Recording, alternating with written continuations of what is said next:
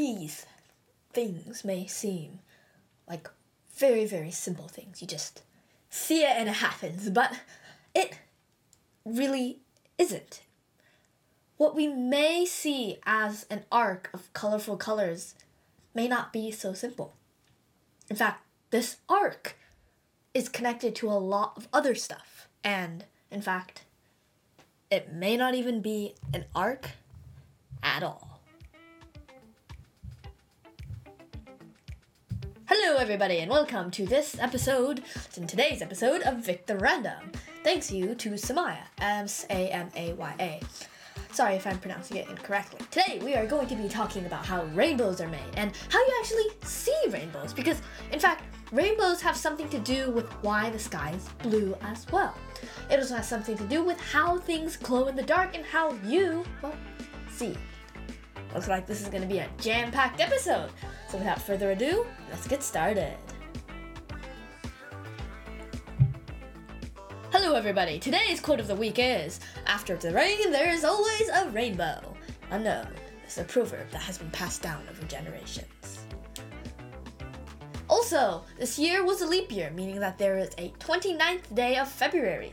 Fun fact, actually, that leap years happen every four years. Wow, you definitely didn't know that. But there's a catch.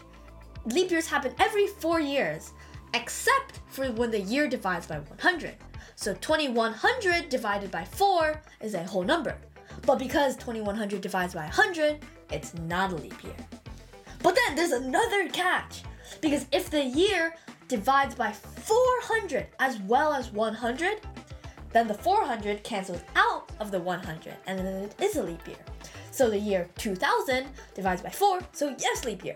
But then it doesn't divide by, well, then it does divide by one hundred, so no leap year. But then it does divide by four hundred, so leap year. Whew. So, rainbows. How are rainbows made?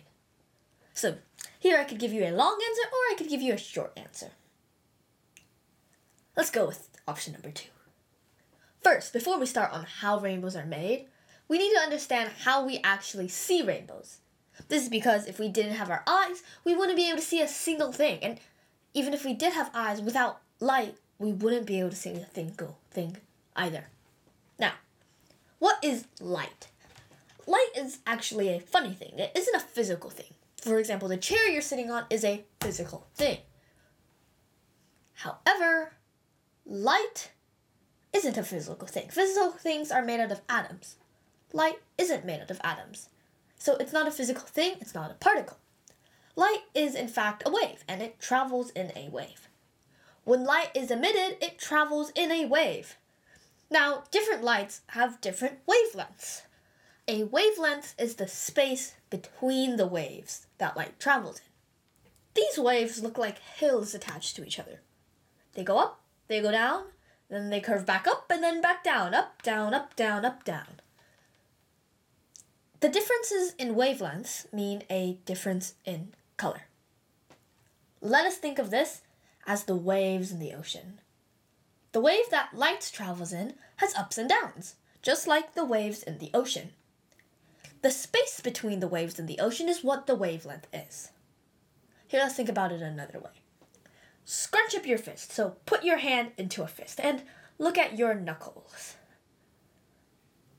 Where your knuckles go up is where the waves that light travels in goes up.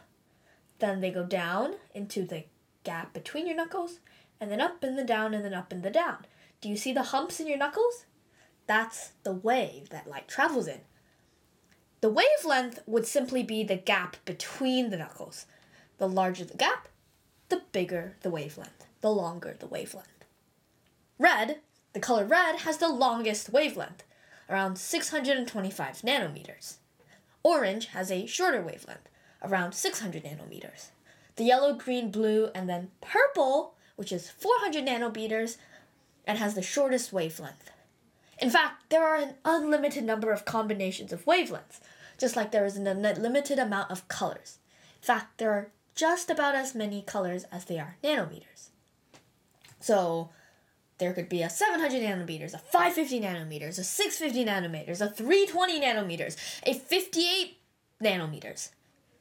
The only thing with this thing is that our eyes can only see a certain spectrum of nanometers.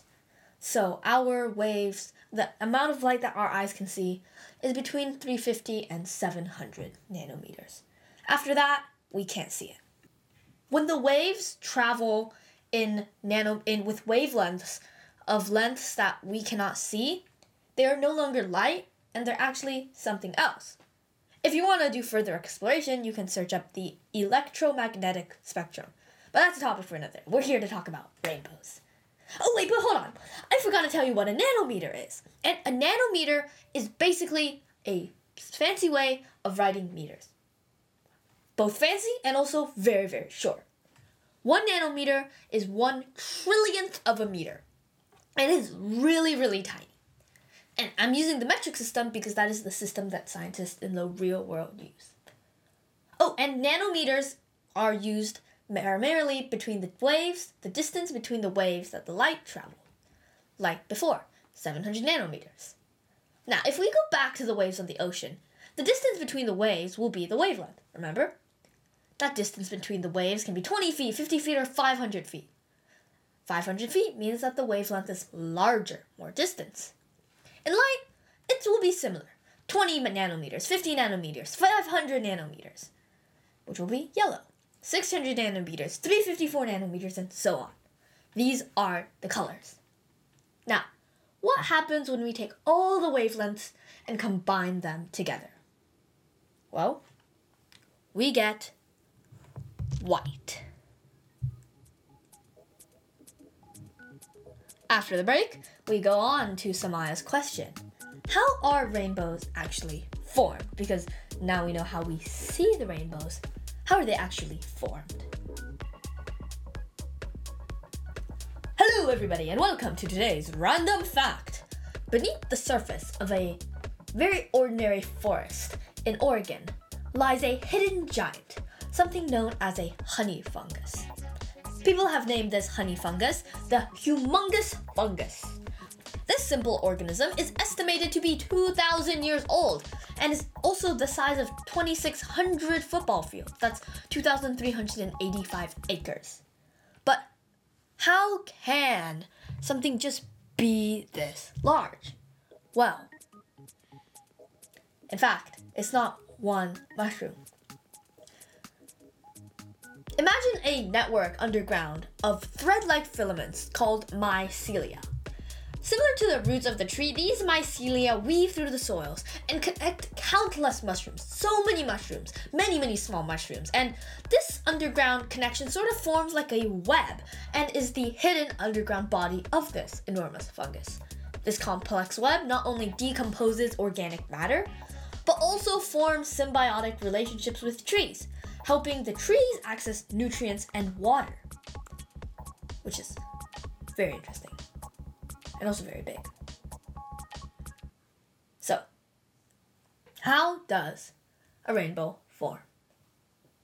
Well, remember how the wavelengths of light determine its color? Well, these wavelengths can actually bounce off of things. For example, when light, just pure white light, which contains all of the colors, hits a yellow object, the yellow of that exact wavelength gets reflected into your eye. All the other colors are absorbed into that yellow color image. So that's how you see the color yellow. A mirror will reflect all of the colors, which is why you see what you see on the other side of the mirror. But anyways, to the point of the rainbow. A rainbow is formed when light from the sun reaches your eyes. But wait, wait, wait, hold on. The light from the sun is white light, and a rainbow is not white light. A rainbow is rainbow colors. Red, orange, yellow, green, blue, and purple. So, how do we see those red, orange, yellow, green, blue, purple colors? Where does the rainbow come from? Well, you see, light comes in white light. But white light is just all of the multitude of wavelengths mixed together. It's seven hundred nanometers, with six hundred ninety-nine nanometers, with six hundred eighty-eight nanometers, with six hundred eighty-seven nanometers, so on and so forth. So if we want to see that rainbow, what we'll want to do is we want to split the wavelengths apart. We want to take the red wavelength and we want to go, you go here. Orange wavelength, you're second. Yellow wavelength, you go third. And then we see all of the colors. And in fact, the way that we split up these wavelengths is by using a prism. This prism bends the wavelengths in a certain way such that they are spread out and we see everything. Perfect. Let's just get a giant prism up in the sky to reflect the sunlight and presto, rainbow. Yeah, that might be a problem. As you can see, we just have one tiny little problem. Where are we going to find a prism as big as a rainbow? Rainbows are huge. They're gigantic. How are we going to get a prism that big? Well, actually, you see, there is a solution. And it has something to do with good old Mother Nature. Let me give you some clues. When do you see a rainbow? Any special weather conditions like the sun, the clouds, the rain, the hail, the green grass glowing, and third hint, what two ingredients have to be there for one, I, I mean for us, no, sorry, sorry, what ingredients have to be there for a rainbow? Okay, you know, I kind of gave it away there. Um, you need water and sun for a rainbow, which is why rainbows form especially right after it rains. In fact, it's raining currently where I live, and I just saw a rainbow today and yesterday. So they're very majestic and very beautiful. So rain is that hidden prism, because when it rains and when sunlight shines through, the sunlight will pass through the raindrops that are falling. And these raindrops will act as a prism. Each individual raindrop will act as a prism. And when the light shines through those raindrops, they will get bent, or the fancy word is refracted, making a rainbow, right? The white light passes through the water droplet, which acts as a prism and splits apart, causing a rainbow. Oh, and the reason why you see the colors in that exact order is because of the amount of bending that happens to each wavelength. The wavelength, the red wavelength, will be bent, say, a little bit more than the orange wavelength, thus ending up on top of the orange one. And another easy way to think about this is, say you have a giant, thick steel rod. If you ram it into a wall, it will be very, very hard to bend. It won't bend a lot. That's like the orange wavelength or the red wavelength. They're very long wavelengths. Each wave is very far apart from each other. Now, if you think about, say, your pencil, if you ram it into the wall with forks, but hold on, not forks, but force. If you ram a pencil into a wall with force, then it is more likely to bend, more likely to break than the giant steel, well, rod. So the pencil will bend more than the iron rod. So that's why purple, which has the waves very close together, will bend more. Now you might be wondering, Vikram, you just told me that I need two ingredients for a rainbow, rain and sun. But sometimes I see the sun and I see a rainbow, but where's the water? Well, you see, sometimes you actually can't see the rain when it's falling. Especially when it's just finished raining, there will be small, tiny, minuscule water droplets still in the air. These water droplets can act like the rain from the rain, and they can actually refract, being bend, the light in the same way that a raindrop would. Also, rainbows are usually at the opposite end of the sky as the sun, so just look in the opposite direction as the sun to spot a rainbow.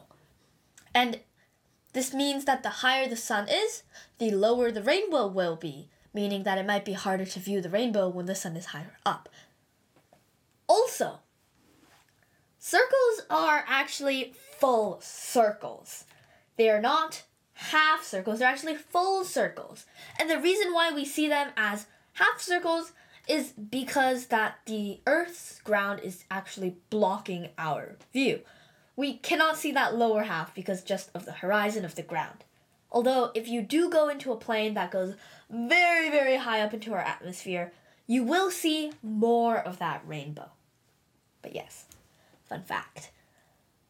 And yes, that is how a rainbow is formed. And just before we end, I really quickly want to talk about the double rainbows. I know I'm kind of rambling on and on at this point, but I really don't want to leave your question unanswered. And double rainbows, how are they formed? Well, it's actually quite simple. When the sun's rays hit a raindrop, the light will get reflected by the raindrop, and then the light will exit the raindrop. This forms one rainbow. However, sometimes the light will get reflected by the raindrop, like usual, and then stay in the raindrop. It won't exit the raindrop. It'll stay in the raindrop. It'll then bounce off the raindrop a second time. And the second bounce causes the light to move in a different direction, which causes you to see a second rainbow, a double rainbow. Plus, this double bounce causes the second rainbow to be in the reverse order of colors. And these double rainbows actually aren't really that uncommon. It's just really hard to see them because sometimes so little light will bounce twice in the water droplet that the second rainbow is just there, just very faint. Also, the sun might be too bright. And plus, a rainbow, in fact, is just an optical illusion that your eyes see. So you have to be standing in the perfect spot. And that's how you see those magnificent beings outside that we know to this day as rainbows. Hello everybody! Thank you to Samaya for asking this question.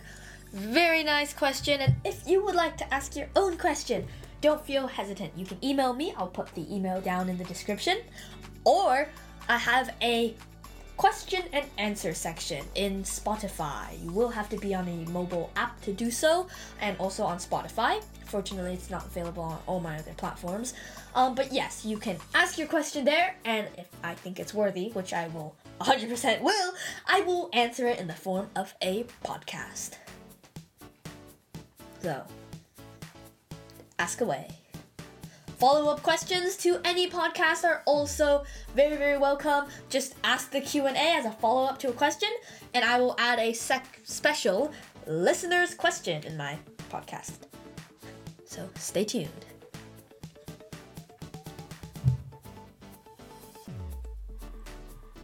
Credit! This episode was created and directed by Vikram Devaroo. Script and cover art were created by Vikram Devaroo using Canva. Music was made on GarageBand. Thank you for listening. I'm actually recycling this ending music from one of my previous podcasts. I think it was my very first podcast. I love this music, so yeah.